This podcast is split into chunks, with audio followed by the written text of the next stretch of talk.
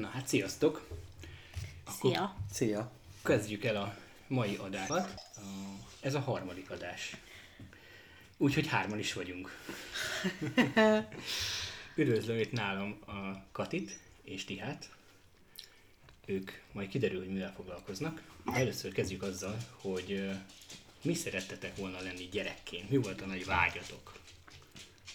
Nekem az első vágyam az az volt, hogy tévétornász leszek. Tehát nekem nagyon tetszett. A tévében ment akkoriban a tévétorna, és nagyon szerettem volna tévétornász lenni. Utána apukám után mintakészítő akartam lenni, ami nagyon sokáig számomra nem mondott semmit. Én nem tudtam, hogy mi a mintakészítő. Ez most nekünk sem mond semmit szerintem. Ugye?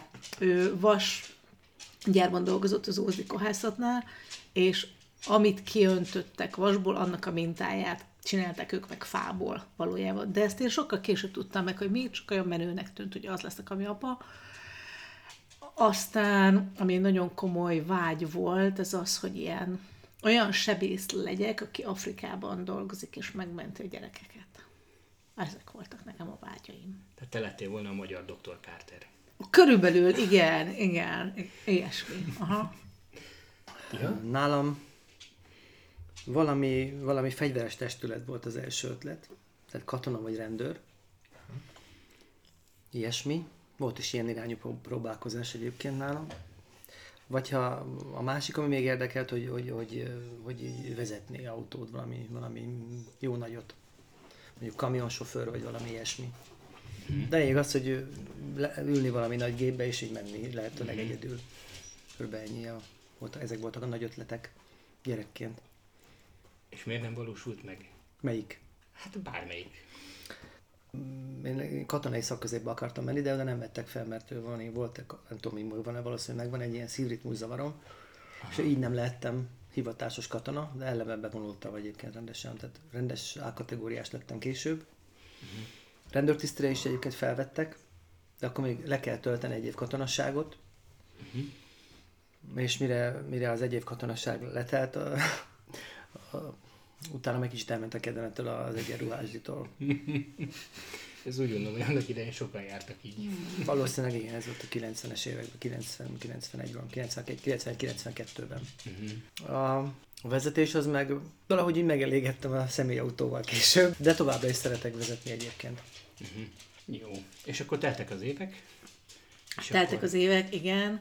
Én uh, karatézni kezdtem, Ózdon születtem, és én karatézni kezd- kezdtem az ottani egyik karate egyesületnél, és egy barátomtól egyébként hallottam a Pető Intézetről is, ahol konduktorokat képeznek, központi idegrendszer sérült emberek fejlesztésével foglalkozik egyébként, tehát hogy ezt szerintem sokan eh, ismerik, és felvételiztem a Pető Intézetbe. Amikor uh, kiderült, hogy felvettek a Pető akkor az egyik edzésen mondta a, az edzőnk, hogy van egy olyan főiskola, amit úgy hívnak, hogy Tankapuja Buddhista Főiskola, ahol indítanak harcművészeti szakosztályt. És ez nekem nagyon megtetszett, úgyhogy elmentem oda is felvételizni, és akkor tulajdonképpen erre a két helyre jutottam be, és a Tankapuja Buddhista Főiskolát kezdtem el, mert a Pető Intézetről tudtam, hogy az hová fut ki, és ott uh-huh. kérhettem két év halasztást. Aha. Úgyhogy igazából először elvégeztem két évet a tankapuján, utána pedig konduktor lettem, tehát elvégeztem a Pető Intézetet is. Aha. Igen. És utána? Utána én kiköltöztem Svédországba, igen. És ott dolgoztam igazából konduktorként 13 éven keresztül, tehát mindenféle súlyosságú, központi idegrendszer sérült emberrel foglalkoztam, különböző korosztályúakkal is. Úgyhogy elég széles volt ez a skála. Na és akkor itt érjen össze a két szál. Tiha érjük utol a történetet. Hát de annyi, hogy nekem is, miután nem lettem, kezdtem el a katonai szakközépiskolát, azért elmentem egy gépipari technikumba, de ami ott igazából fontos volt az az, hogy elkezdtem karatézni 14 évesen körülbelül. És az, az futott ki odáig, hogy egy idő után ez nagyon fontossá vált, és azt gondoltam, hogy ezzel valamit kezdeni kell komolyabban, és akkor én viszont már direkt a Tankapuja Buddhista Főiskola búdó tagozatának karate részlege, vagy szakosztály, vagy osztályára kerültem Aha. fel. Én oda jártam három évig, de közben, közben jött ez az ötlet a Halaton Katitól a Pető Intézetről, mit, lehet mit lehet ott tanulni, és hogy ezzel lehet valamit kezdeni később, akár külföldre menni. Így aztán felvételiztem oda is, és engem is felvettek oda is. És nekem a sztori a másik irányba van meg, hogy én a buddhista főiskára kezdtem el járni, és halasztottam a Pető, Pető is intézetben. Uh-huh. Majd két év után, mivel két évet lehetett halasztani, elkezdtem a Pető intézetet, de igazából annyira nem tetszett meg, mikor már ott voltam. Uh-huh. Annyi, hogy közben elkezdtem dolgozni egy autistákat fejlesztő alapítványnál, uh-huh. de maga ez a típusú munka az viszont nagyon tetszett nekem, hogy hogy emberekkel foglalkozni valahogyan, ilyen mozgás, rehabilitáció, meg ilyesmi. És akkor ez így lett, hogy jött a Katinak ez az ötlet, vagy ez az ajánlat, hogy munkalehetőség Svédországban, és akkor kiderült, hogy itt igazából lenne még egy státusz, először csak masszörként, amely egyébként közben végeztem ilyen masször tanfolyamat abban az intézetben, és utána az intézetben ilyen konduktorok jobb kezeként, ilyen asszisztensként dolgozni. Aha. És akkor így ér össze a két szál, hogy így. És akkor kimentetek együtt Svédországba? Így mentünk együtt Svédországba, igen. És Igen. ott megismerkedtetek a doppergés. az argentin tangóval. Valójában nem teljesen ott ismerkedtünk meg. Inkább ott vált komolyá. De ott vált komolyá, igen. Tehát, hogy Budapesten a főiskola ideje alatt én elkezdtem flamenkózni, és ez nekem nagyon-nagyon tetszett, és nagyon szerettem. Rengeteg órára jártam, és volt a tánciskolának egy ilyen évvégi bemutatója, ahol kibérelt a tánciskola egy színházat, és akkor minden olyan tánc, ami tulajdonképpen az órarendben benne volt, az csinált egy számot. Uh-huh. És ott megláttuk mi az argentin tangót. Tehát, hogy mi ott láttunk először, ugye néztük a többieket is, miközben felléptünk, és ott volt argentin tangó, és akkor az egyik barátnőm, akivel flamenkoztam, az meg is kérdezte, hogy nem megyünk el tangózni, de menjünk, hát jó, menjünk el, és akkor elmentünk itt néhány órát vettünk, de akkor már tudtuk, hogy költözni fogunk ki Svédországba, és a Tihának eltört az ujja is, úgyhogy igen, és abban az volt a szörny, hogy úgy rakták simba az ujját, erre az érzésre emlékszem, hogy valamilyen fém, fémmel rögzítették. Uh-huh. És a fém karcolta folyamatosan a hátamat, amikor ő fogta, és ez borzasztó idegesítő volt, úgyhogy egy idő után már nem jártunk le órára, és amikor kiköltöztünk Svédországba, én ott szerettem volna folytatni tovább a flamenkót. De a tanárnőm egy másik városban, ő volt az egyetlen flamenkó tanár, azt mondta a három alkalom után, hogy akkor ő veszélyeztetett terhes, ő nem fog órát tartani. Oh. És hazaértem, kicsit szomorúan így újságoltam a munkahelyen, és hogy hát gyerekek, ennyi volt a flamenco pályafut. Budapestről így elköltözni mondjuk egy, egy svéd kisvárosba, azért az nagyon nagy különbség. Uh-huh. És, és hát így elpanaszoltam, és hát ez egy óriási, nagyon vicces volt számomra, az egyik munkatársam mondta azt, hogy van egy ilyen újság, ahol benne van az összes felnőtteknek szóló tanfolyam. És ő ott talált argentin tangót, és hogy miért nem jó az nekem, abba is spanyolul beszélnek, mint a flamenkóban, nem mindegy. És hát ugye nem ezért, de úgy döntöttünk, hogy akkor elmegyünk erre a, az argentin tangó kurzusra ott Nesőben, úgyhogy így keveredtünk oda. De azt meséld el, Teti, hogy milyen volt az első alkalom, amikor oda keveredtünk. Hát, milyen volt az első alkalom? Ugye, akkor milyen 20-as éveink, ilyen 20-as éveink végén, Kati még 25 körül Aha. voltál. Hát mindenki, hogy mi egy ilyen 20, de inkább 30 éve volt idősebb, mint mi. Az igen. Igen. És ugye amikor elkezdtük, ez nagyjából egy hónappal volt a kiköltözésünk után, az azt jelenti, hogy nem nagyon beszéltünk még svédül. És ellentétben azzal, ami mindenki gondol Svédországról, igazából ott sem beszél mindenki angolul. Meg pláne nem akarnak angolul beszélni egy olyan, olyan helyzetben, ahol van két darab ember, aki nem beszél svédül. Uh-huh. Tehát az úgy, né, úgy nézett ki, hogy mi elkezdtünk járni oda, oda a tangó tanfolyamra, ahol hát gyakorlatilag minden svédül zajlott, és hát úgy nézett ki, hogy talán két vagy három órás volt egy, egy ilyen... Egy ilyen hát valahogy úgy volt, hogy, hogy volt egy másfél órás óra, és Igen. akkor utána volt valamilyen gyakorlási lehetőség, ahová a legtöbb ember egy ilyen kosárra érkezett, benne kis süti, szendvics, kávé, ők oda leüldögéltek, beszélgettek, mivel mi meg nem tudtunk beszélgetni velük, ezért mi folytattuk a gyakat. Mit csináljuk? Jó, hát akkor mi gyakorlunk. Igazából a karatéból jöttünk mind a ketten, tehát hogy így oké, okay, ha valamit akarunk, akkor csinálni kell, úgyhogy mit csináltuk. Uh, ami számomra még nagyon vicces volt egyébként ebben az egész közösségben, meg szerintem ami most nagyon más, Az egyik, hogy ez a YouTube előtti világ volt. Tehát, hogy mi nem láttunk argentin tangót. Igen. Tehát, hogy, hogyha nem láttam élőbe, vagy nem jutottam hozzá videókazettához, akkor én- mi nem láttuk, hogy hogy néz ki mondjuk egy argentin páros, amikor táncol. Számunkra az volt az argentin tangó, amit éppen akkor aktuálisan uh-huh. valaki mutatott. És a másik, hogy ebben a, ebben a kisvárosban az argentin tangó óra az hetente egyszer volt, szerdánként pont, de nem kezdő óra vagy haladó óra. Oda, oda ment bárki, uh-huh. és akkor amit éppen mutattak a tanárok, azt megpróbáltuk utánozni, de nem, tehát, de nem volt ilyen tanítás, meg tematika, meg ilyesmi. Úgyhogy nagyon másképpen keveredtünk mi ebbe bele, nagyon másképpen kellett tanulni, meg megérteni azt, hogy, hogy, hogy mi zajlik. Viszont mindenképpen jó volt arra, hogy valahogy mégiscsak kapcsolódjunk a tangóhoz. Másrészt meg, hogy a munka, a munka mellett, vagy a, igen, a munka mellett volt valami más is. Uh-huh. És nagyon izgalmas volt, érdekes volt, hogy, hogy tényleg néhány hé- héttel azután, hogy kiköltöztünk, mi kvázi egy ottani, mondjuk egy svéd ilyen, ilyen, ilyen tangós egyesület vagy csoportba így be- becsatlakoztunk tulajdonképpen. Ők működtek már egy ideje, és így mi jöttünk. Tehát, hogy, hogy És gyakorlatilag... hogy, hogy fogadtak titeket? Nagyon Örültek örültek nekünk, nekünk. mondták, hogy hát megfeleztük az átlag életkorát az egész csapatnak.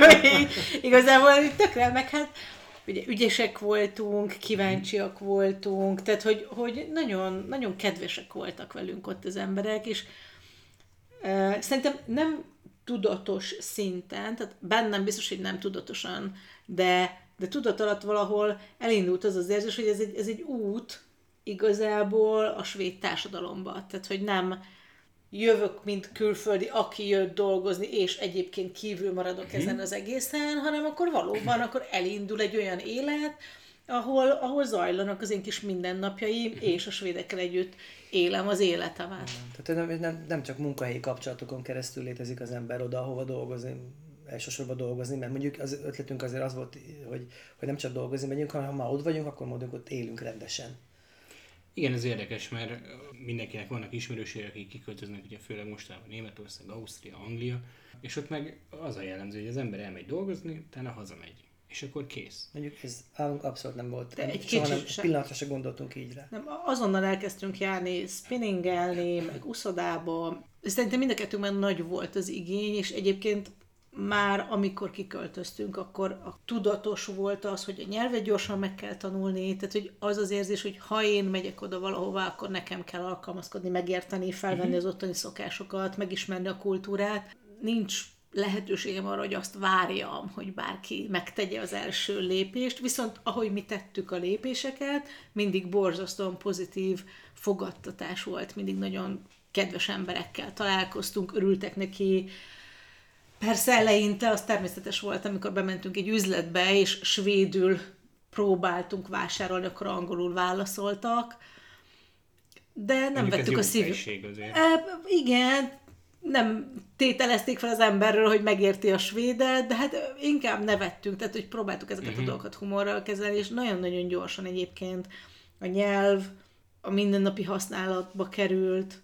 Azzal, azzal nem emlékszem, hogy mondjuk sokáig gond lett volna, és nagyon hamar kezdtünk el igazán tehát tényleg barátokat találni a tangon Igen, keresztül. mondjuk ez egy- a- minden szempontból, hogy mondta, hogy YouTube előtti világ, de Facebook előtti világ is egyben. Uh-huh.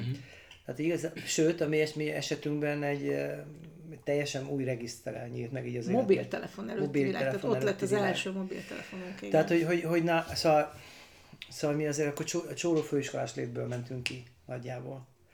Nem is utaztunk, én nem, nem is nagyon utaztam előtte sokat, tehát talán egyszer-kétszer voltam külföldön. Ez volt az első repülőutam, amikor... Nekem is, az, amikor ugye kihívtak megnézni bennünket, tehát miután meg volt az interjú, meg ilyesmi, azután a cég azokat, akiket az első körben kiválasztott, azokat kiutaztatta, hogy megnézzék, hogy hogyan működünk a gyerek közösségben, tehát csoportban. És nekem az volt az első repülőutam, a második az, amikor kiköltöztünk, tehát hogy Hát egyáltalán nem nálunk az abszolút nem volt meg ez, hogy így, hogy így mint, mint ahogy ma már van, de mai fiatalnak gondolom én, hogy igazából itt Magyarországon, de Európai Uniós utazók kívül, előre-hátra az ország. tehát akkor még nem is voltak chip flightok. Nem volt chip flight, meg nem volt uniós sem, nem voltunk benne Igen, az unióban. igen. Tehát, hogy- ez az, amikor mi kiköltöztünk, akkor annak még egészen más volt a ilyen szempontból a fajsúlya. Igen, ez egy kicsit határozottabb döntésnek Határozottabb, kellett lennie, mert nem az, volt olyan egyszerű vissza, nem, ugye Aha. vízum kellett, uh-huh. minden ilyesmi, tehát hogyha ott, hogy kimentél, akkor azt komolyan, komolyan uh-huh. vette az ember. Legalábbis mi olyan komolyan vettük, és nem volt olyan nyilvánvaló, hogy olyan könnyen vissza lehet jönni, meg nem is nagyon volt hova egyébként. Ja, igen. Az a másik. Tehát ez egy ilyen egészen, azt gondoltuk, hogy itt teljes, meg, meg hát iszonyatos azért, na, Skandinávia, azért most is most hangzik rosszul, bizonyos körökben. Bizonyos körökben talán, de igazából mindegy. De, de a- akkoriban meg pláne nagyon jó hangzott. Tehát gyakorlatilag Ja. maga volt a szabadság, a lehetőségek. És akkor tök érdekes volt, hogy belegondolok, most így hallgatunk magunkat, hogy, hogy igazából igen, kimentünk egy országba, és tangon keresztül meg egy másik kultúrába is belekóstoltunk egyszer. Tehát egy, egy ilyen réteg a rétegen.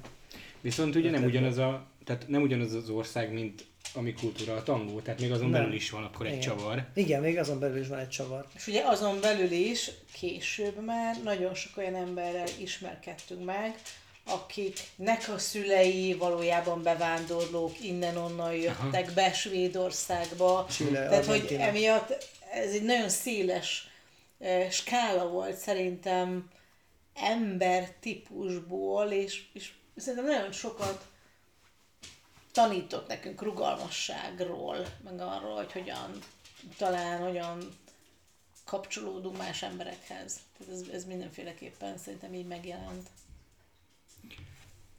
Ti azért nyitottak vagytok. Én azt gondolom rólatok, mióta ismerlek titeket, azért én azt látom, hogy ti előképp, előképpen nyitottak vagytok a világra. Nekem, most akkor elmesélem az én első tangó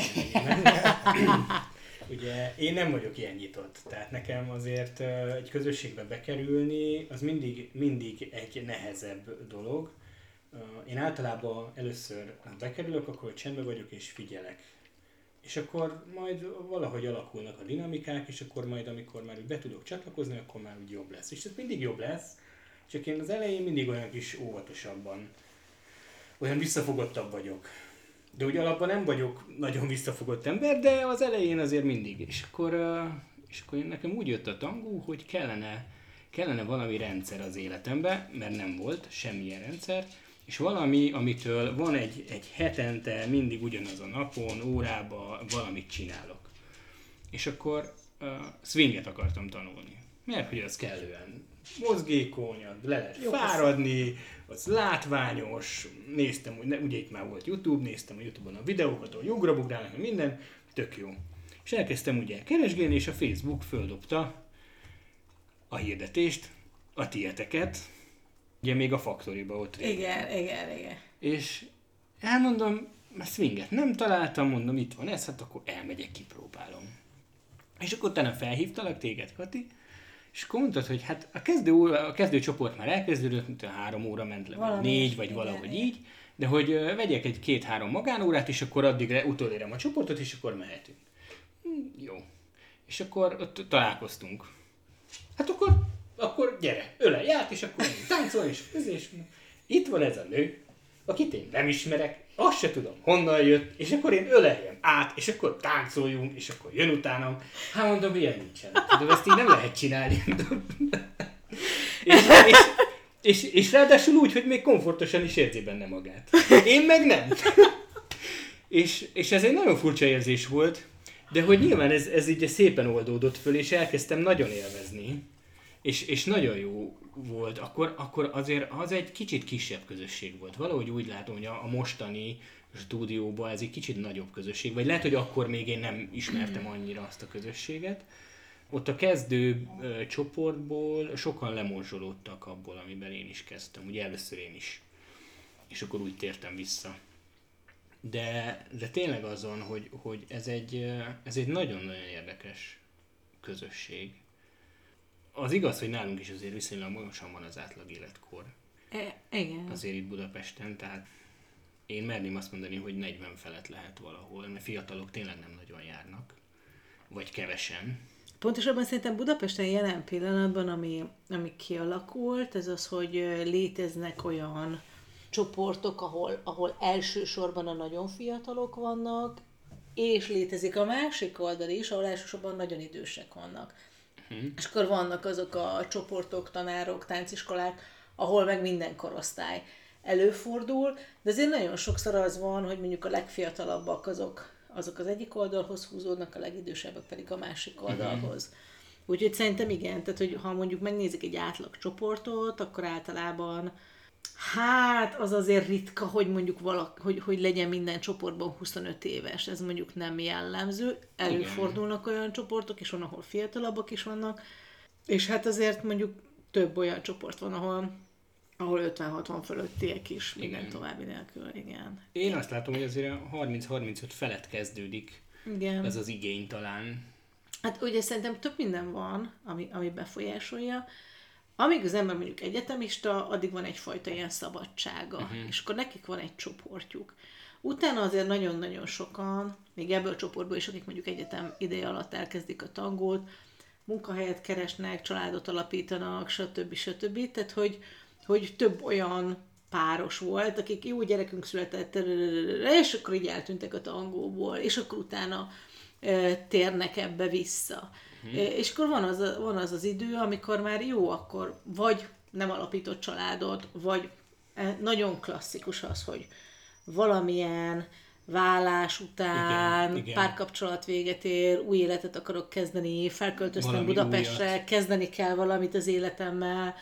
Valami olyan felismerése van az embereknek, hogy nőknél nagyon klasszikus az, hogy nem tudok követni, nem tudok ebbe a szerepbe belehelyezkedni, nőiesebbé szeretnék válni, valahonnan hallja azt a tanácsot, hogy erre a tangó jó, és így ezek miatt a dolgok miatt kezdik el az emberek, és aztán, a, amit mondtál, hogy nagyon nagy a lemorzsolódás, ez, ez tényleg mindenhol így van.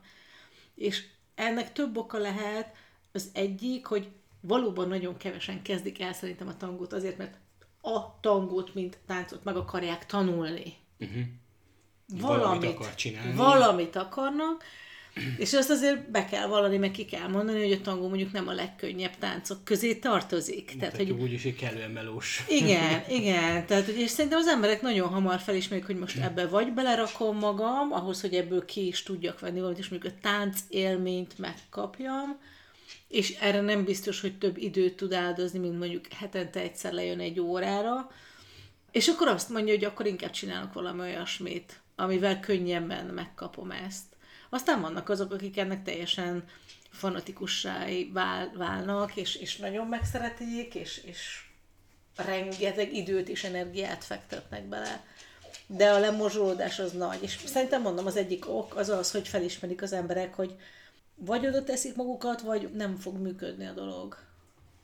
Igen. Mi lehet, hogy valahol a két végletben vagyunk, uh-huh. Adrival, mert ugye nekünk ez a szerdai egy tangó, ugye azt kell tudni, hogy mi nem nagyon szeretünk éjszakázni, tehát mi azért este 10 óra után már csökkentett módban működünk, illetve én nem szeretem annyira nagy tömeget, úgyhogy így azért, mi ezért nem járunk olyan sokat milongákra, igazából szinte egyáltalán nem járunk milongákra, de, de hogy, hogy emiatt, mert hatalmas éjszakai energiát igényel, mi inkább reggel vagyunk aktívak, és emiatt ez így annyira nem működik.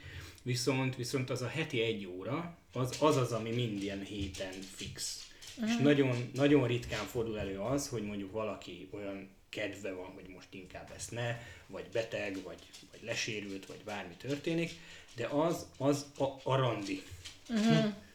Nyáron hazasétálunk, utána beszélgetünk, tehát hogy az a, az a mi időnk, az, az mindig fix, akkor tudjuk, hogy mindig, hogy akkor együtt vagyunk nekünk ezt, ezt adja. És nyilván az, hogy ezt a tangó hozza, hát ugye ez ugye tudjuk, hogy azért ez is uh, hozzátartozik, hogy ugye mi ott ismerkedtünk meg, tehát hogy azért ez egy, egy nagy Ehhez pozitív van egyfajta igen, érzelmi töltet. Igen. igen. Nyilván nagyon szeretjük. Lehet, hogyha nem ilyen lenne a munkánk, vagy több lenne az energiánk, vagy fiatalabbak lennénk, vagy mondjuk, vagy mondjuk nem lenne más mellette, ami ugyanúgy érdekelne vagy jobban, akkor lehet, hogy mi is sokkal többet járnánk. Uh-huh. De nekünk ez a heti egy, ez, ez egy nagyon jó, uh-huh. nagyon jó érzés, és uh, ugye az, hogy mennyire nehéz. Most egy, egy pár alkalommal ezelőtt uh, a, a hírókat variáltuk órán, és akkor mondtam Adrinak, hogy mondom, én most már lassan négy éve tagózok, na most már a hírót kezdem érteni.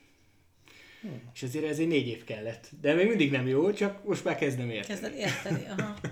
Igen, igen. Úgyhogy ez tényleg nagyon sok energia kell, meg nagyon nagy kitartást kell hozzá, de nem tudom, nekem rengeteget adott. Ez nagyon jó. Nem muszáj egyébként, a ti példátok egy nagyon jó példa arra, hogy ez tulajdonképpen nem muszáj mindenkinek, eh, hogy ugyanazt a szerepet töltse be az életébe, és ez tök jó. Van, akik eh, gyakor- tényleg eh, ez az egész spektrum úgy van előttünk. Van, aki ilyen, izé, ilyen tango junkie válik, hogy így erre költi az összes pénzét, meg idejét, hogy utazik össze-vissza, de nem csak, az, nem, nem csak ez az egyedüli elfogadható érték, amit, vagy, vagy mód, ahogy fordulhat az ember felé. Tehát, a tango ez egy ilyen nyitott szoftver, tehát hogy ezt így arra használod, amire egyrészt amire tudod, meg, a, meg, meg, meg amire jó, hogy beleilleszted az életedbe. Szerintem ez így nagyon szerencsés találmány, ami ilyesmit gondolok róla. Ami nekem nagyon sokat ad, vagy ami miatt én izgalmasnak találom a tangót, és kicsit félek attól, hogy ez meg fog szűnni, az az, hogy, hogy a, az embereknek egy nagy gyűjtőpontja tud lenni. Én azt gondolom, hogy jelen pillanatban a világban óriási a szegregáció. Tehát minden célcsoportokként működik. És a célcsoportok azok meg vannak határozva érdeklődési kor, korosztály, stb. stb. alapján. És számomra mondjuk régen, tehát ér- 25 évesként én nagyon élveztem lejárni Nesjöbe, táncot tanulni, annak ellenére, hogy mindenki jóval idősebb volt nálam. Mert azt gondolom, hogy nagyon sokat tud adni egymásnak a különböző generációknak a találkozása is. És ugyanúgy, ahogyan megjelenik mondjuk egy queer tangó, ami arról szól, hogy akár egyneműek táncolnak együtt, a vezetéskövetést cserélgetik, akár két különböző nem, de ott is megtörténik a cserélgetés, tehát ez szabadabban értelmezi, de olyan, mintha nekik is lenne egy külön korosztály. Aztán van a Tango Young, ami a, a fiataloknak, akkor van az idősebbeknek a senior tangó része, és értem, hogy ebben a világban miért van erre szükség, de számomra a milonga az az a hely, ahol mindenki legyen nyugodtan el. Tehát ha két egynemű szeretne egymással táncolni, táncoljon, ha ők szerepet akarnak cserélni, szerepet cserélnek. És én tényleg megéltem azt, nem tudom, 33 évesen, Buenos Airesben, hogy sokat táncoltam klasszikus milongákon 60-70 éves milongérokkal, és nem, nem jelentett számomra problémát. Tehát ott, ott, ott az emberrel találkozik az ember. És most mondjuk, jelen pillanatban 47 évesen, amikor elutaztam Belgrádba novemberben, ahol mondjuk a 22-23 éves srácok kértek föl, akkor nagyon nagy élmény volt nekem azt megélni, hogy ezek a srácok láttak egy nőt, aki körülbelül annyi ideje táncol, mint a hány évesek ők, de úgy álltak bele ebbe a táncba, hogy férfiként vettek benne részt. Tehát, hogy nem azt éreztem meg, hogy itt egy kölyök, aki próbálkozik valamivel, hanem kivárta azt az időt, amíg megért benne az az érzés, hogy akkor én most ebbe a 15 percbe beleállok férfiként. És mindegy, hogy ő három éve táncol, én meg 23, hogy én ennyi idős vagyok, ő meg annyi, de hogy meg tudta teremteni ezt a dinamikát. És ugyanezt éreztem a másik oldalon, amikor, amikor egy férfivel olyan a korkülönbség közöttünk, hogy ő 40 évvel idősebb, és ott is meg lehet ezt élni. És hogy kicsit féltem azt, hogy ez, ez, ez elveszik. Hogy az emberek elkezdik azt keresni, hogy jó, te vagy a hasonló, akkor te jó, te, te már nem vagy hasonló, akkor nem is adom meg a lehetőségét annak, hogy megnézzük, hogy mi lehet ebből.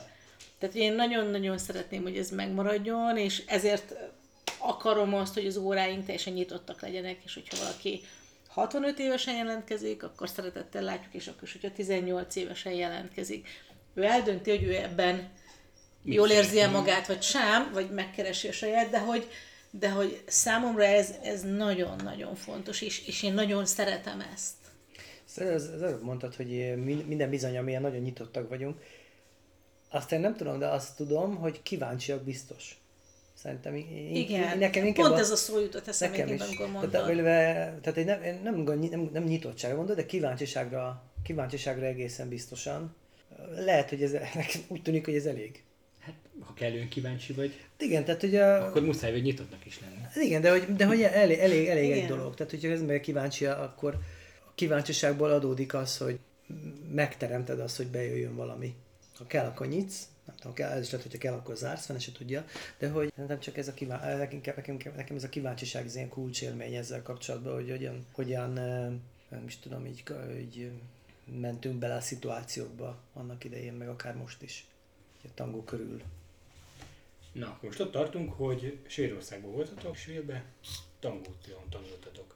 Hogy jutottatok el oda, hogy szeretnétek ezt tanítani? Sehogy. Ez egy Sehogy. Oda nem jutottunk el, hogy mi szeretnénk ezt tanítani. Oda jutottunk el, hogy a nesői instruktorok elvittek bennünket először egy tangófesztiválra, ahol életünk első argentinjait láttuk. Ott megismerkedtünk olyan emberekkel, akik ismertek más fesztiválokat, és mi a nyarunkat azzal töltöttük, hogy rengeteget gyakoroltunk, részt vettünk két fesztiválon, és nagyon-nagyon sok mindent itt sikerült elsajátítanunk. És amikor visszamentünk a mi kis mesői közösségünkbe, akkor ez az instruktor páros megkérdezte, hogy nem szeretnénk elkezdeni segíteni nekik a tanításban. Mind a ketten egész életünkben sportoltunk. Az én konduktori végzettségemmel az, hogy egy mozdulatot analizáljak, hogy megértsem, hogy ahhoz, hogy ez a mozdulat végrehajtható legyen, mire van szükség. Tiha rengeteget foglalkozott emberekkel, azért a küzdősportban hasonló módon kellett gondolkodnunk akkor, amikor a buddhista főiskolán azért foglalkoztunk azzal, hogy a mozgásokat értsük, tehát ott nem csak edzések voltak.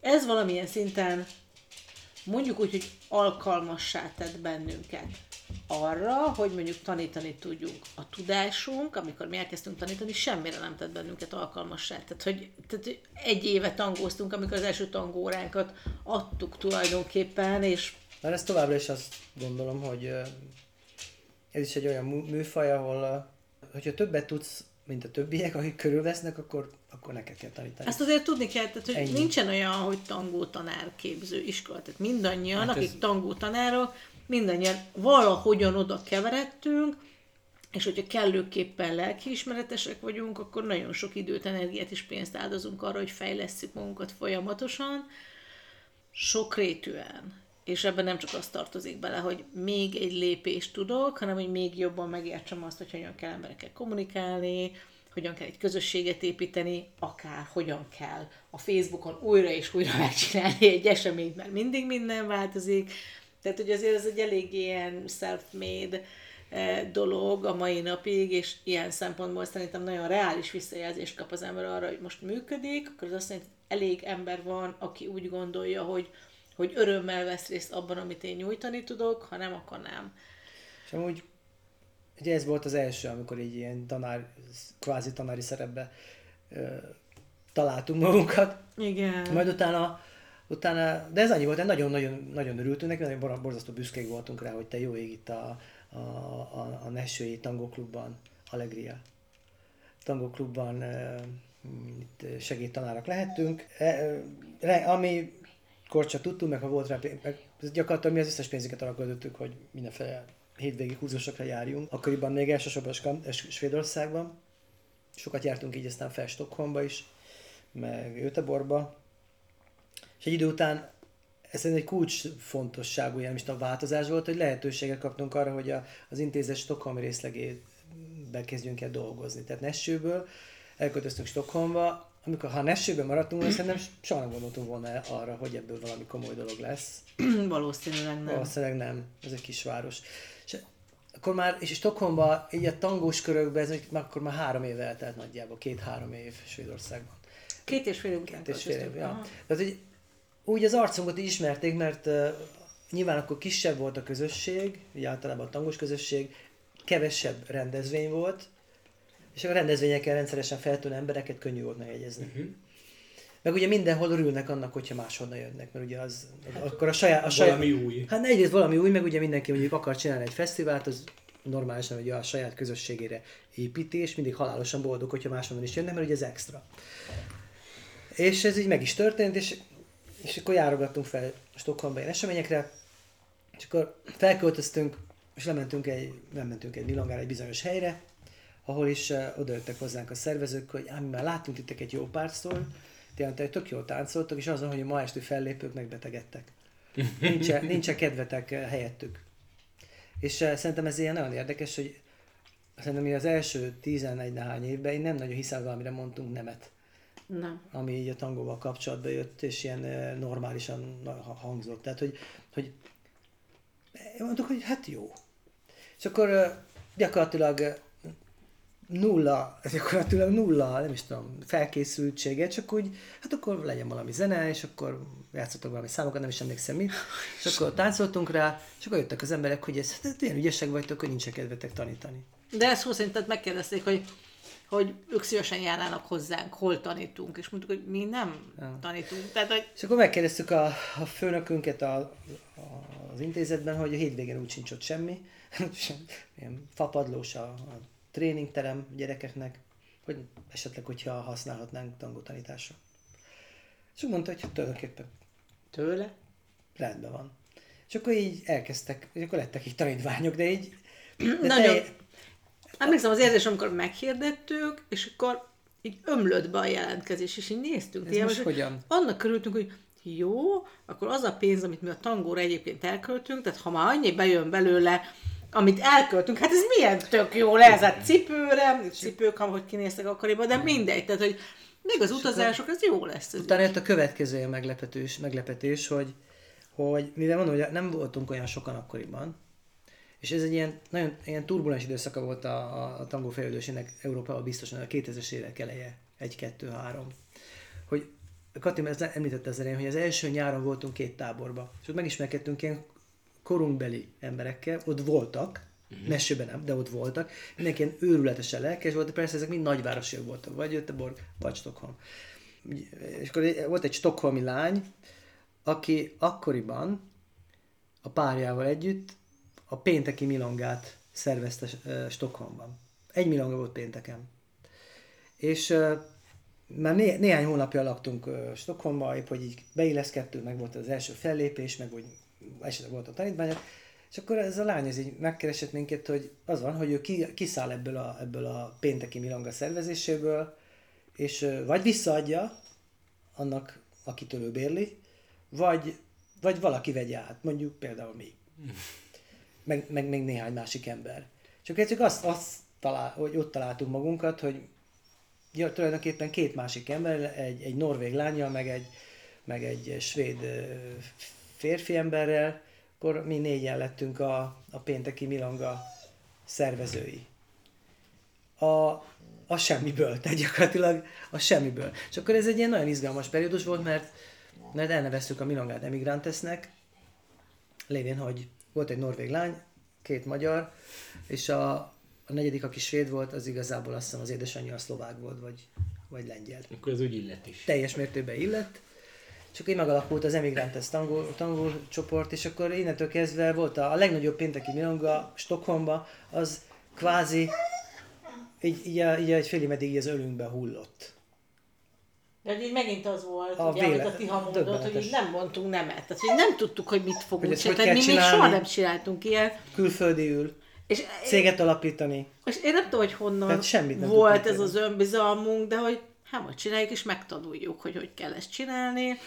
És akkor csináltuk, és megtanultuk. Tehát, hogy tényleg az történt, hogy jó, itt van ez a hely, hát azt kell, hogy az emberek bejöjjenek. Hát azt kell, hogy akkor érezzék jól magukat. És egyébként, ami szerintem egy nagyon jó dolog volt mondjuk ebben a négyesben, hogy, hogy igyekeztünk nagyon önazonosak maradni mind a négyen. Tehát, hogy, hogy bennünk az volt, hogy jó, mi ilyenek vagyunk, mi így tudjuk ezt kialakítani, és nem azt próbáltuk kitalálni, hogy vajon mi kell az embereknek ahhoz, hogy hozzánk járjanak. Tehát, hogy, és ez szerintem egy nagyon fontos dolog, hogy, hogy elég egyszerű volt ez a mi milongánk. Nagyon. Tehát ez a, mindig volt jó DJ, jó volt a hely, egyébként mindenkit nyug, nyugton hagytunk. Igen. De amúgy ez a ez egy roppant módon underground periódusa volt a tangónak akkor. Igen. Ez annyiban is underground volt, hogy ez maga ez a hely, ez egy, egy pince, tehát tényleg underground, és én átépítés alatt volt, ami azt jelenti, hogy minden pénteken, amikor mentünk, egy picit másképp nézett ki.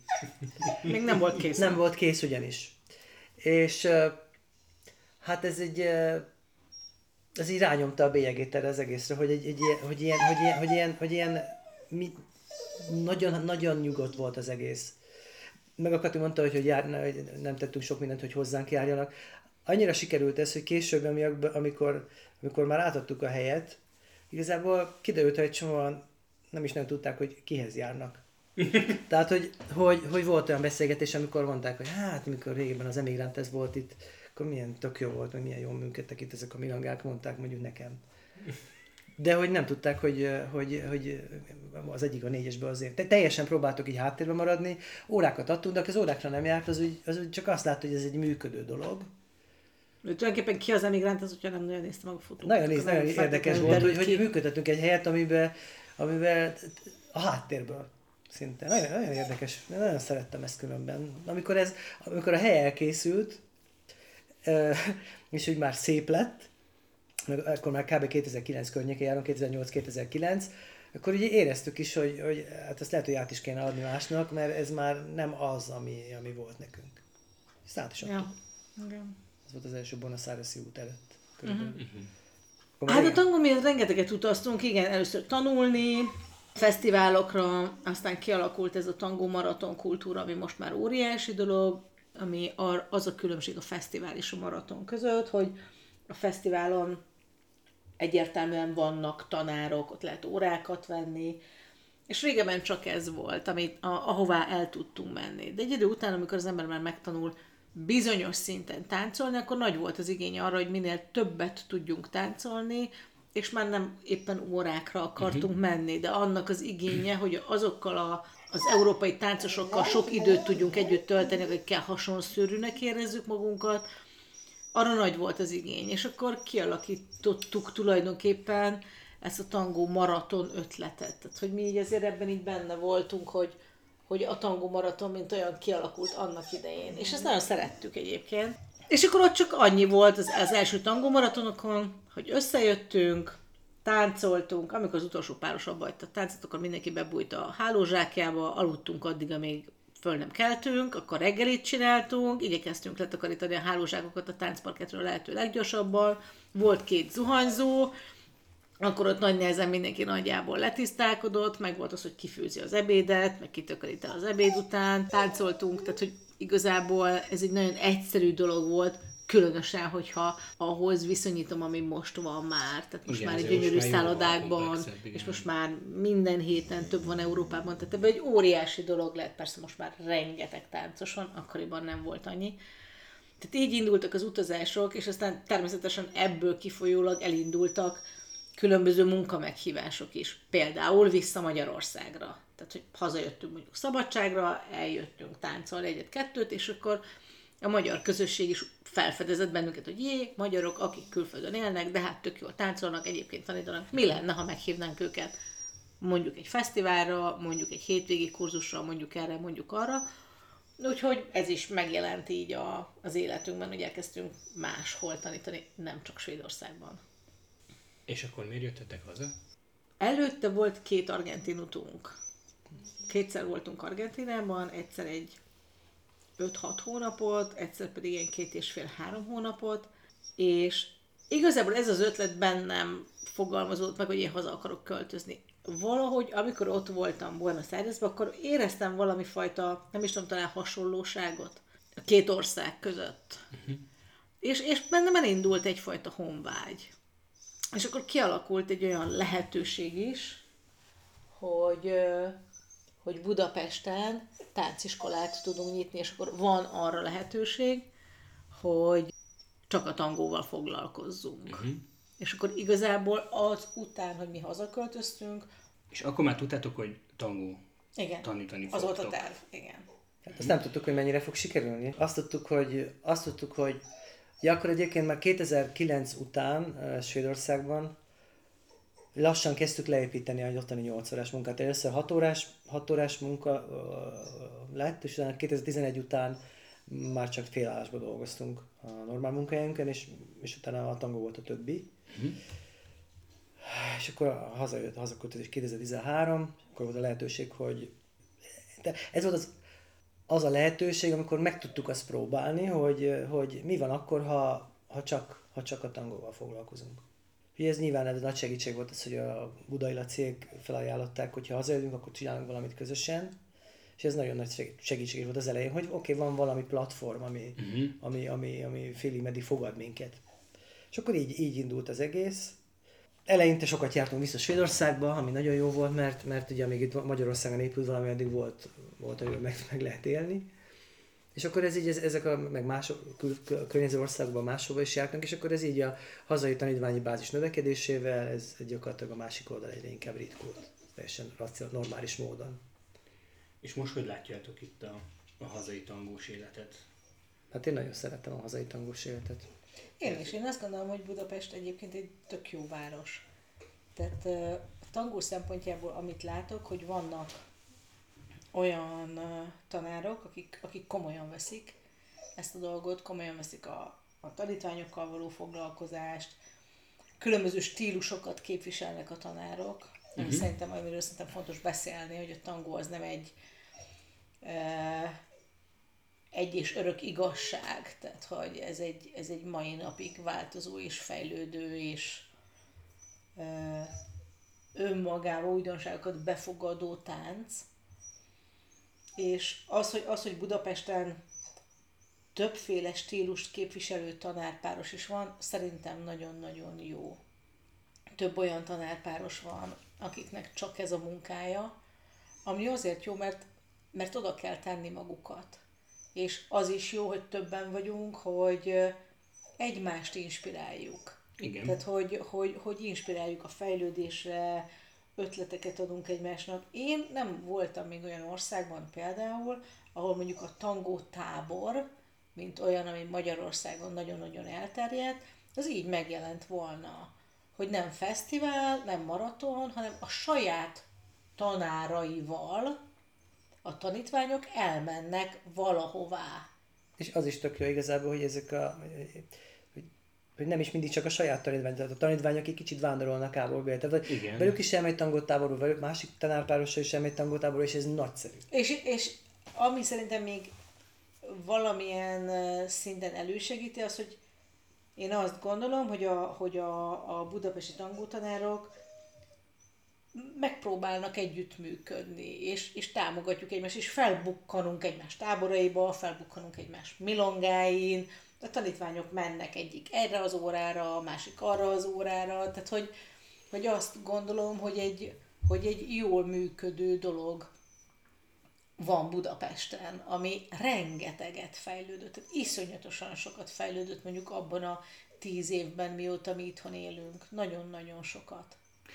De akkor két dolog ehhez.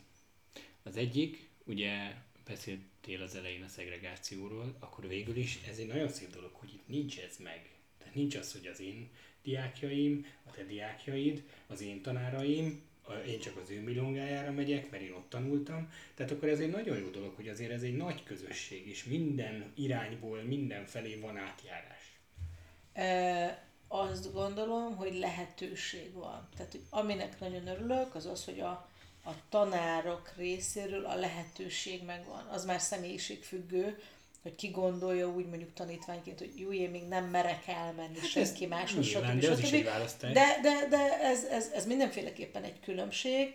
Az a fajta, nem is tudom, talán, talán amit én szegregációnak hívok, az megvan, hogy mondjuk az idősek félnek lejönni egy olyan milongára, ami nem kifejezetten nekik van. Uh-huh. A fiataloknak természetesen biztos nekik korlátozottak az anyagi körülmények, hogy hány milongára tudnak elmenni egy héten, stb. stb. De ugye a világban is nagyon megjelenik az, hogy mondjuk a, a fiatalok nagyon egymás közösségét keresik, tehát hogy őket sem látni olyan gyakran mindenhol. És például, ami, ami nagyon ritkán van, az a, az, az egyneműeknek az egy, együtt táncolása. Tehát amíg a Fabricióék itt éltek, talán addig létezett a queer tangó Budapesten, és ők ezzel foglalkoztak, de ők sem nagyon mertek lejönni, tehát mm-hmm. hogy egy átlagos milongára.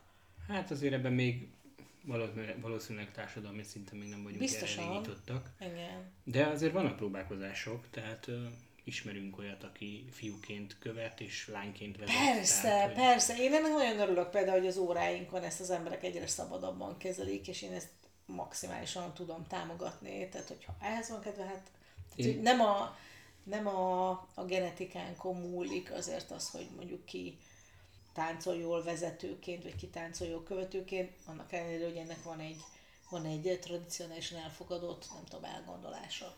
Én kifejezetten mindig figyelek, vagy próbálok arra figyelni, hogy ne fiút és lányt mondjak, hanem, hanem követőt és vezetőt. Tehát, mm. hogy erre direkt próbálok mindig odafigyelni, mert, mert ugye nem lehet itt. Nem, igen, igen. Ez, ez, ez érdekes, mert ez is nagyon sokat változott. Ugye Svédországban ez egy nagyon komoly dolog volt, hogy nem lehetett fiú, lányt mondani.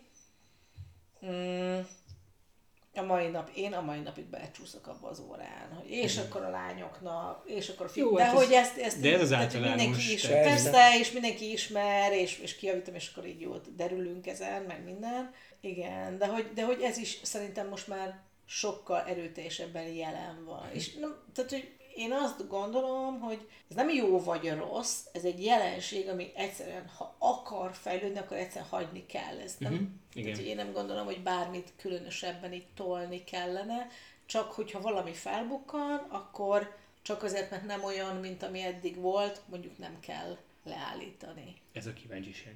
E, igen, valószínű, igen, valószínűleg ez a kíváncsiság, ami... A másik, ami, nagyon érdekes, amire itt felfigyeltem, Ugye kérdeztem, hogy a hazai tangós életről mit gondoltok, és egyből ugye Budapestet hoztad föl. Hmm. Hogy azért ez egy általános dolog, tehát hogy Budapesten azért viszonylag nagy a tangós élet, nyáron szinte minden napra jut egy milonga, vagy akár több is. Mindig tehát, is, hogy, télen is. Hogy, tehát, hogy, hogy ez, egy, ez egy hatalmas dolog, de azért az utóbbi időben elindult ez, ez más városokban is. Tehát a tanárok, nektek is volt ugye próbálkozásotok Debrecenben, azóta az most, ha jól tudom, már kicsit ilyen önjáró is, nem? az a közösség? Vagy elindult ott valami? Hát most már jó pár városban van, nem csak... Pécsen is. Pécset van, Győrben, ami biztos, Debrecenben, talán Miskolcon is van, még hát Veszprémben is. Tehát gyakorlatilag ez így, így alakul. Nyilván azok, azok működnek igazán jól, amelyek, ahol, ahol van valami helyi erő, aki, aki ezt így működteti, és akkor, és akkor hogyha, hogyha nyilván valami Jelen pillanatban leginkább budapesti tanárok járnak le, mondjuk kivéve Veszprémet, a Veszprémben vannak, vannak helyi, tanárok, helyi tanárok, ami, ami csodás. De... Tehát ez kialakulni csak akkor tud, ha van rá igény. Igen. Igen, de, hogy, de ez igaz, hogy ez valóban egy, még mindig így gondolunk rá, hogy a magyarországi tangó akkor alapvetően Budapestet, Budapest ugrik be, pedig, pedig most már nem is biztos, hogy csak ennek kellene beugrani. Mert, mert igazából a győri tangósok megjelennek Budapesten, és, és tudjuk, hogy a budapesti tangosok is megjelennek például a győri eseményeken. Igen. Vagy ugye Debrecenben. Vagy, de, vagy, vagy, vagy ugye Debrecenben, igen, igen, igen. igen. Ez egy, ez, egy, ez egy érdekes momentum volt, ugye azt viccesen meg is, meg is jegyeztétek nekünk, hogy Debrecenbe kell szervezni egy milongát, hogy mi lemenjünk egy igen, igen, igen, igen, igen, igen, igen, igen. Hosszú idő után ugye ott voltunk először. Igen. De hát ez, ez ugye odavalósi vagyok, tehát így, így egy picit adta magát, ja, ja, ja. akkor otthon is megpróbálni. De ez, ez nagyon, nekem nagyon tetszik, hogy elindult kifele Budapesttől ez a dolog. Én nagyon remélem, hogy ez, ez tendencia lesz, tehát hogy, hogy egyre több városban megjelenik, mert valójában szerintem rengeteget ad az embereknek, és egy, hogyha azt nézem, hogy közösség vagy szórakozás, akkor ez, akkor ez még mindig egy nagyon-nagyon emberi szórakozás. Tehát ez még mindig nagyon arra van szükség, hogy valóban fizikálisan jelen legyünk, ott legyünk, hozzáérjünk a másik emberhez. Nagyon-nagyon komplex dolog a tangó, és hogyha most elvonatkoztatok attól, hogy táncos képzés, de hogy mondjuk mennyi mindent fejleszt az emberben. Akár ha csak a koordináció, az egyensúly, az, hogy mennyire sokrétűen és egyszerre kell a saját testemre gondolni hogy mennyire mindenre oda kell figyelni, és akkor ezt harmóniába rakni egy másik emberre, és akkor már azonnal belejön az is, hogy mondjuk szociális képességekben hogyan kommunikálok, hogyan. Tehát, hogy ezt számomra mindig nagyon izgalmas azt megnézni, amikor van egy kezdő csoport, eh, ahogyan elkezdenek az emberek lejárni egy kezdő csoportba, és hogy elindul náluk ez a fajta változás, akár az, hogy fú, szeretnék egy magasabb sarkú cipőt. Jaj, mégiscsak fölmerek venni egy szoknyát.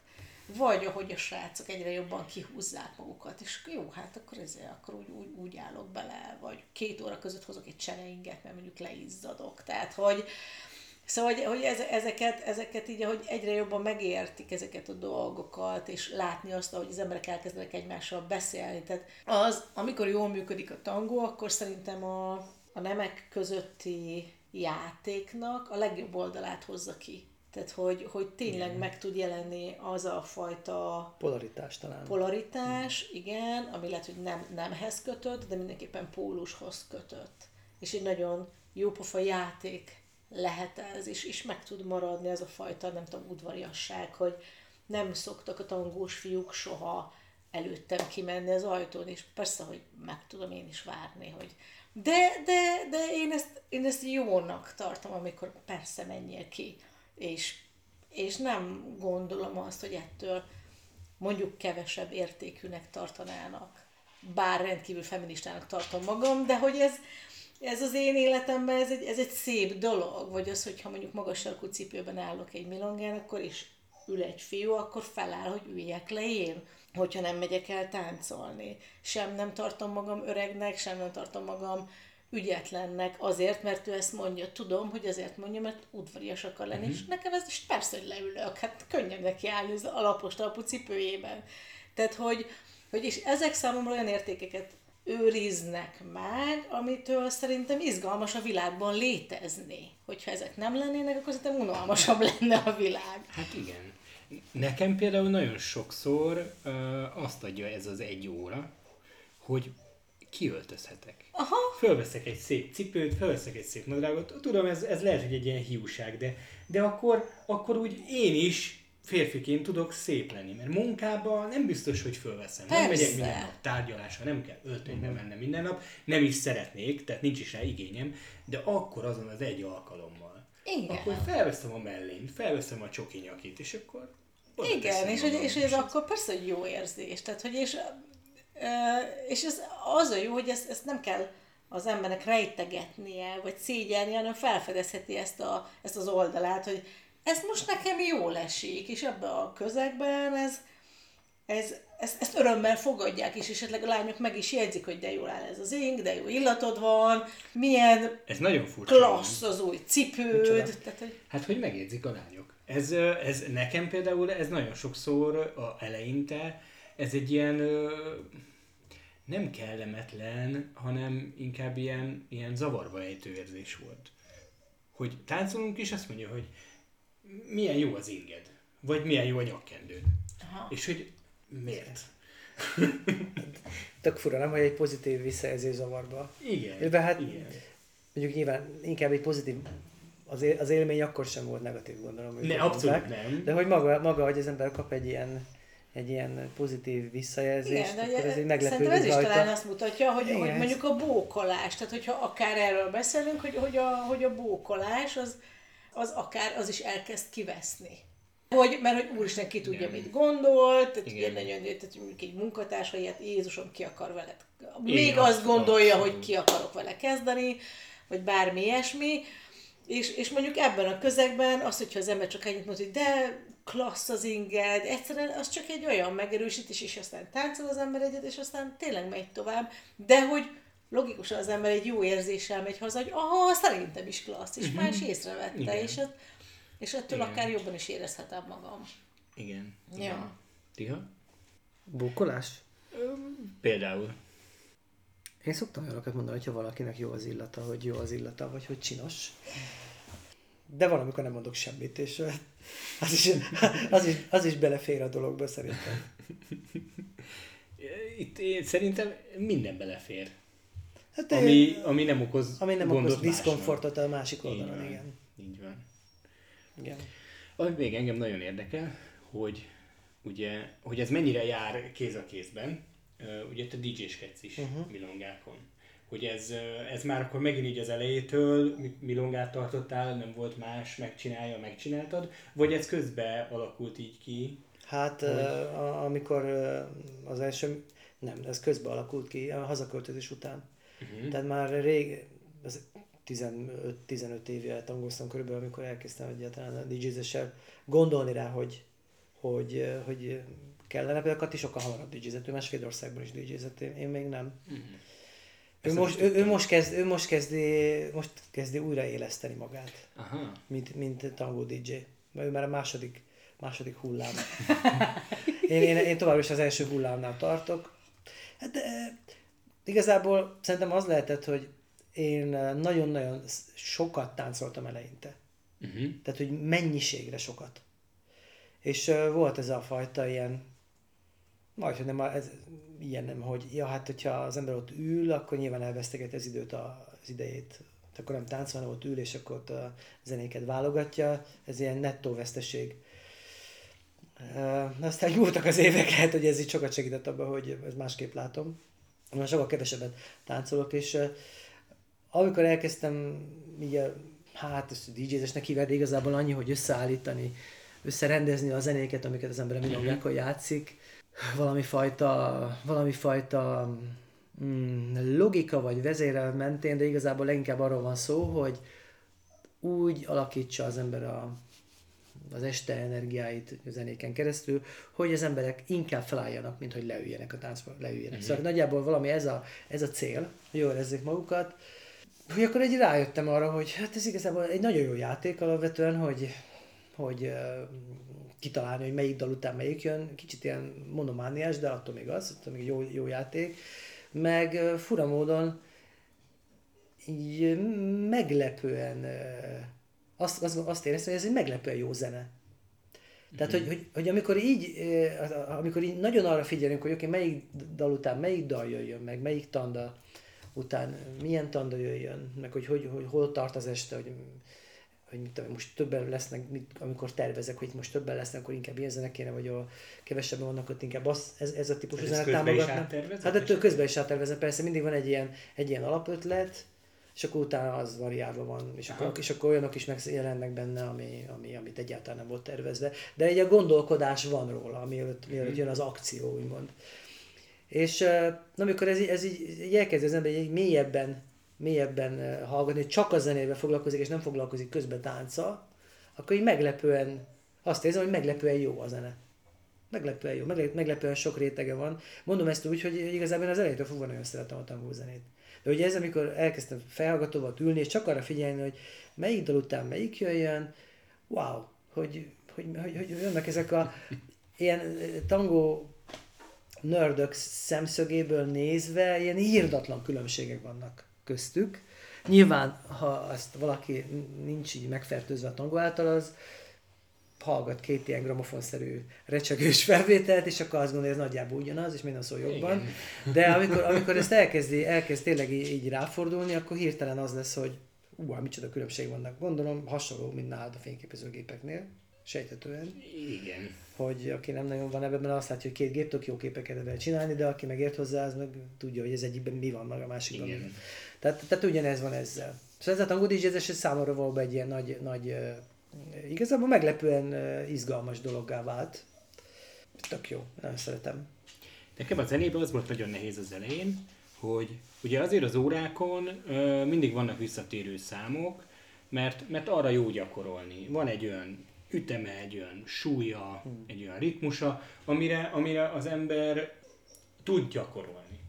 Tehát egyszerűbb észrevenni benne a dallamot, ahhoz, hogy, hogy hmm. ne kelljen feltétlenül arra figyelni jobban, és tud mondjuk a mozdulatokra jobban gyakorolni. És ugye ezek a számok azért mindig visszatértek. És akkor én mindig próbáltam, ugye hát azért óra közben nincs arra idő, hogy az ember végig hmm. az egészet, de próbáltam így, így számokat így el csalni, és akkor így hallgatgatni, de azért egy idő után, nekem megmondom őszintén az elején, az volt, hogy hallgattam három-négy ilyen tangószámot, és utána már úgy, úgy nem tetszett, úgy nem volt hozzá kedvem, úgy, úgy, és az utóbbi időben talán szerintem egy fél éve kezdődött, ugye most már elég, tehát viszonylag több tangószámot hallottam, sok helyen, és, és most már a Spotify is például megcsinálja azt, hogy, hogy csinált egy tangó listát, uh-huh. amit ő épít föl, de már van, van Nuevo tangó lista is, amit, amit ő épít föl. Igen. De ez eleinte én hiába kerestem rá ilyenekre, ezeket nem találja meg az ember csak úgy a neten, hogyha uh-huh. egy elindul, vagy legalábbis nekem nem sikerült. És, és nagyon sok ilyet kellett hallgatni ahhoz, hogy, és most olyan számokat rak be, amiket nem ismerek, és nagyon tetszik. Hmm. És, és képes vagyok egész nap a munka mellett úgy van nálunk, hogy van egy hangszóró, és akkor mindenki rácsatlakozhat, és akkor mindenki rakhat be zenét, hmm. egyszer ezt hallgatjuk, egyszer azt, és akkor reggel bemegyek, még általában én vagyok benne először, és berakom a, a tangózenét, és órákig szól a háttérbe úgy, hogy tök jó érzésem van tőle. és nem, nem feltétlenül figyelek oda mindig, hogy mi szól, de ez egy nagyon jó érzés. De ehhez is egy három évnek biztos, hogy el kellett nálam telnie, hogy, hogy ez ilyen legyen, hogy mondjuk órákig el tudom Igen, mondjuk van a különbség a között is azért, hogy nyilván nem nagyon elvárható, hogy egy, hogy egy órai körülmények között, amikor ugye általában van egyfajta mozgásos újdonság is van, hogy, hogy az ember nagyon igazán elmélyüljön a zenébe, tanulóként, úgy értem. Ugye ez, ez, ez, a különbség, amikor milongákra jár az ember, hogy, hogy ott ugye akkor ott, ott a saját magaddal találkozol, a saját magad dolgad, dolgát viszed be abba a zenébe, amit a DJ-ben játszik, és akkor, és akkor ott kialakul valami fajta szín, ott csak a zenére kell figyelned meg a partneredre, a többi az meg úgy is adott. De különben tök érdekes ez, hogy mondta, hogy a munkájára hallgatsz. Tavaly, vagy tavaly előtt volt ilyen, volt ilyen balesetem, és jártam, egy kórházban kerültem, és a, vagy legalábbis egy ilyen sebészet, vagy baleseti osztály, vagy mi a bánat az elején, és ott a, a doktor mondta, hogy kezdte, mit csinálok, meg izé, és mondtam, hogy tánc, és mondta, milyen? Hát mondtam, hogy ez óriási, ugyanis ő gyakorlatilag tangózenét hallgat a munka közben a mhm. balesetén. És hogy semmi köze egyébként a tánchoz, de valószínűleg hasonló, hasonló okok miatt. Háttérzenének zseniális. Hogy ott szól, ott szól ez a kis Aha. négynegyed, és akkor ő, ő tangózenét hallgat, és így, ő azt szereti. Uh-huh. És ez számomra nekem nagyon, nem, nem sok emberrel találkoztam, aki nem tangózik és szereti a tangózenét. Uh-huh. Volt néhány már, olyan tanítvány is volt, aki megjelent, és hogy azért jött tangózni, mert ő, neki annyira tetszik ez a zene. Én azért ez a tradicionális tangózenét, amit inkább használunk a minogákon, meg úgy általában a tangóba, én azért azt nem hallottam még, mielőtt elkezdtem tangózni. Á, én, én egyáltalán semmi. nem. Ugye akkor volt a nem sokkal később jött a Gotham Project hullám, ami, ami, ami, ami egy ilyen elterjedte meg ilyen, ilyen pop, a mai popkultúrához közelebb álló, ugye fesztiválos típusú tangózene, uh-huh. meg ugye ott volt Piazzolla az ilyen jazzbe hajló uh-huh. kortárs valami, de, de hogy ez, ez a recsegő dolog, ez, az, az nekünk is kellett, nekem is kellett az egy idő, amíg azt így ezt mindig, mindig éreztem, hogy ez jó, de hogy, de hogy, de hogy, de hogy azért persze eleinte szívesebben hallgatom mondjuk Piazzolát, vagy valami elektromos mm volt. És most, hát most már tánchoz viszont elsősorban azt gondolom, hogy különösen milongákon, hagyományos tagozán én nem nagyon tudok jobbat. Nálam itt két vonalba tud a zene boldogságot okozni. Az egyik az, amikor így munka közben hallgatom, és akkor kikapcsol. De van, hogy itthon főzés közben berakom a, a, a hangszóróra, és akkor azt szól. A másik, amihez tényleg a tangózenét kötöm, hogy amikor vagy egy milongán, vagy, egy, vagy akár egy órán sikerül egy ö, ütemet ö, úgy megcsinálni, hogy ott van lassú, ott van ö, dupla lépés, ott van, ott, ott alakul ki úgy, hogy és ez, ez, ez jó volt. Amikor úgy megvan ez a teljes összhang, igen, a hang, amikor, hogy minden, minden összeáll. Igen, igen. igen. És ugye a, a, az Agnes Obertől a Riverside nekünk például pont azért egy hatalmas kedvenc, mert egy olyan flow, egy olyan hullámzás van benne, amire így nagyon szépen föl lehet ezt építeni, és én arra számolok például, ugye nem tangó zene, uh-huh. nem is nagyon játsza igazából senki, mi tök véletlenül megtaláltuk, és, és én, én például az Agnes Oberre, tényleg semmi köze nincs a tangóhoz, én iszonyatosan imádok táncolni. Uh-huh. Ez különben egy, alapvetően egy, egy, egy ilyen finom különbség, hogy tangó és tánc. Nyilván a tánc a nagyobb kategória, mint a tangó. És a tangó az egy olyan módszer is, azon kívül, hogy egy ilyen figurálisan, stilisztikailag kinéz valahogy, hogy igazából nagyon jól lehet vele táncolni, akár együtt is. Tulajdonképpen minden fejezem. Aztán, aztán van az, amikor, amikor, amikor, amikor ez a tangózenére van igazából, vagy a tangózene köré van, van, van építve, az, az meg ugye az maga az argentin tangó ötlet. De maga ez a kommunikáció, együttmozgás ügy, mivel hogy ez kommunikációs együttmozgás, ez nincs kötve önmagában valami fajta zenéhez. Tehát akár ez lesz zene nélkül is. Vagy, vagy olyan, bármi olyan zenére, amit például szeretünk, vagy inspirál, mint például a ti esetetekben volt ez a dal. Tehát, hogy, hogy maga a módszer az különben szélesebb, mint, mint, mint, mint ami, amire ki van találva, ez benne egész zseniális benne egyébként. Hogy a tangó módszer az, az, az, az, több, mint az argentin tangó stílus, mint stílus. Ez tök izgalmas számomra. Uh-huh. Igen hogy ez így képes működni. Nem véletlen azért, hogy mondjuk nyilván, hogy így, így használva van tudom, ilyen kommunikációs, csapatépítő, meg mit tudom, ilyen tréningekre, meg ilyen önismeret, meg bármi ilyesmire, ami hát nem sok köze van önmaga az argentin tangóhoz, csak a módszeréhez. Van olyan pap például, nem tudom, azt tudtátok-e, hogy házasságkötés előtt ez a, nem tudom, hogy hívják a katolikusoknál, amikor ilyen, ilyen ugye órá, órát kell venni Valami jegyes, Jegyes oktatás. Jegyes Igen, oktatás. Igen, igen, nekünk, igen, nekünk, igen, ilyen, igen. nekünk ilyen nem volt, és ő jegyes oktatásnál használja a tangót. Igen, erről én is hallottam. És, igen. ö, Hát mivel hogy a pápa argentin, igen.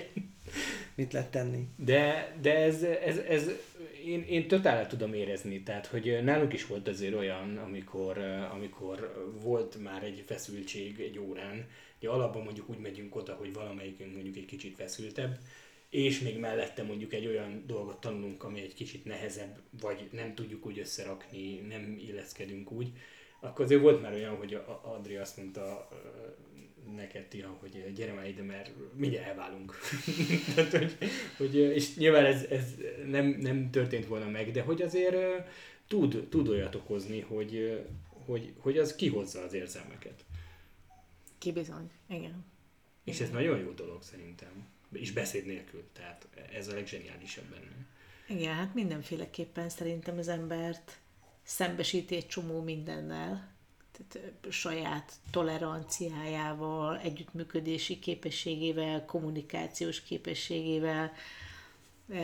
Biztos, hogy nagyon sok dolgot tud az ember felfedezni önmagáról, és szerintem itt ezt kellene hangsúlyozni, hogy önmagáról, amíg az ember ezt önreflexióra használja, és én azt gondolom, hogy azt se kellene túlzásba vinni, mert szerintem az borzasztóan idegörlő, amikor minden egyes kis reakcióm analizálva van, de, de amíg azt arra használja, addig az jó. Amíg a más, amikor azt a másikat kezdjük el, ez, és akkor te most ezt azért csinálod, mert azt szerintem nagyon mellőzni kellene. Hát igen. Tehát, hogy, ö, hogy biztos, hogy nagyon sok mindenre, de hogy akkor, akkor, akkor tényleg használjuk arra, hogy jó, most felcsesztem magam, de min?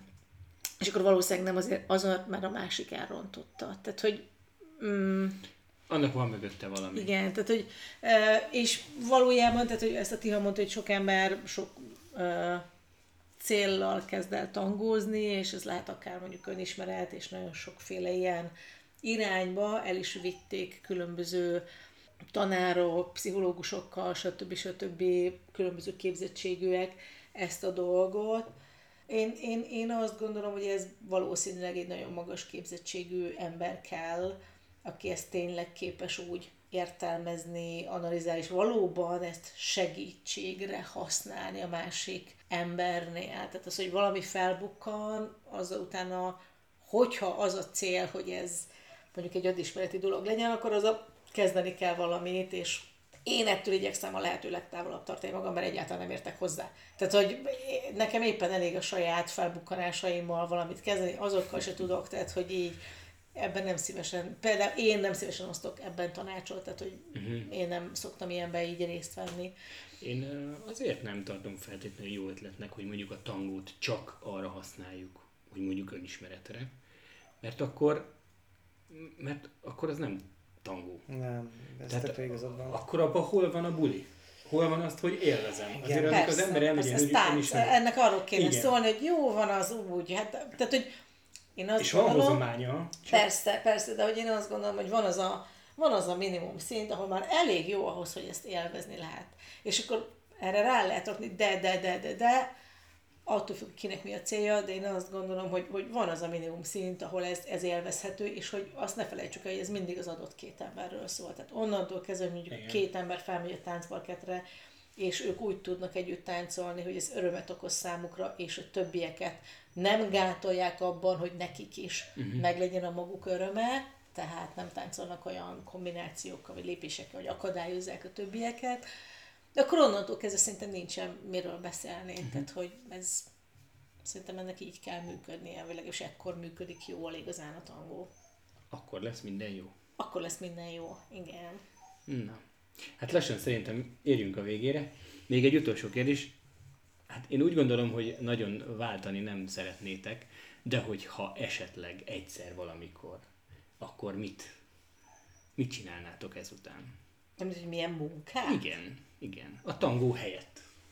Hát én el tudom képzelni magam, hogy átképzel magam valami fajta teljesen egy az a másik oldalra, tehát hogy semmi ember, hanem valami fajta ilyen informatikai tudom, szakemberré, aki Én- ül, ül valahol, ahol van egy, van egy wifi kapcsolat, és, és csinál valamit. Ez az egyik. A másik, amit el tudok képzelni, hogy nem tudom, valami, valami állatokkal foglalkozni körülbelül. Tehát, hogy, hogy, hogy nem tudom, hogy működtetni egy, egy, egy, Ez a harmadik véglet. egy, egy állatmenhelyt, mondjuk egy kutyamenhelyt, vagy valami, vagy, vagy esetleg, esetleg valami tudom, kutyatréneri átképezni magam. Tehát valami, valami ilyesmit tudnék így, így, amit így, amit így első ötletként így biztosan tudnék szeretni, mind a kettőt. Az egyik az azért, mert hogy, mert hogy milyen ez a digitális nomád ötlet, ez számomra azért viszonylag közel áll, hogy ilyen, hogy ilyen függetlennek lenni, és csinálni valamit, ami, ami, ami tudom én, valami speciális, hogy kell hozzá valami speciális képzettség. A másik meg azért, mert, mert, mert hát barabira szeretek állatokkal tenni-venni. Kutya, macska, ilyenek.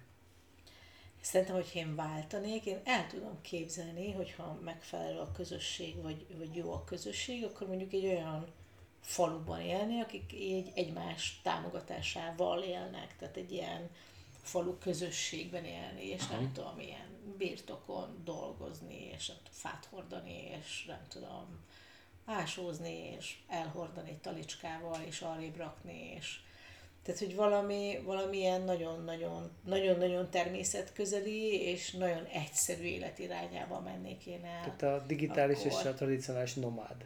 Én- Tehát ugye én, én, nem, én, nem, én nem lennék képes, tehát hogy, hogy én, én nem tudok mit kezdeni egy számítógéppel. Tehát, hogy felhasználói szinten is nagyon primitív a mai napig az én képességem. Nagyon könnyen bosszantom fel magam rajta, és igazából nem vonz, tehát hogy egyáltalán.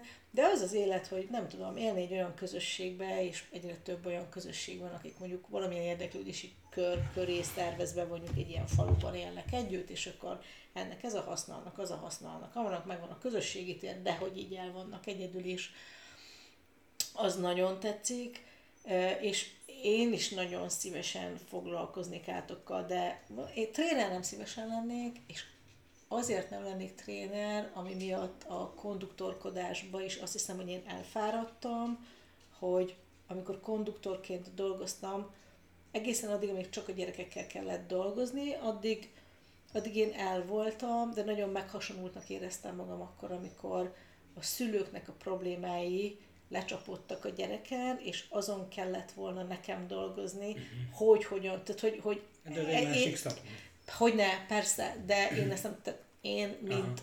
szakember, aki gyerekkel foglalkozik, ezt nem tudom kikerülni. Uh-huh, És valószínűleg azért is lennék nehezen tréner, mert én nem tudnék mit kezdeni a gazdikkal, és, és nem is ér, tehát, és nem is akarok. Tehát, hogy az, hogy egy kutya menhelyet működtetni, ahol bejön egy állatka, akivel meg kell találnom a hangot, és mondjuk ki kell alakítanom azt az érzetet, hogy ő biztonságban legyen, és mondjuk meg kell találnom neki gazdit, az odáig rendben van, de én egy gazdinak próbáljam meg elmagyarázni, ahhoz már nincs kedvem. Tehát, hogy azt érzem, hogy, hogy így már nem szeretnék emberekkel foglalkozni, hogy, hogy az ő viselkedésének valaki olyan felé következményei vannak, akikkel én másképpen bánnék. És ezt már nem akarom látni, hogy ő ezt nem tudja megcsinálni. Mhm, Uh-huh.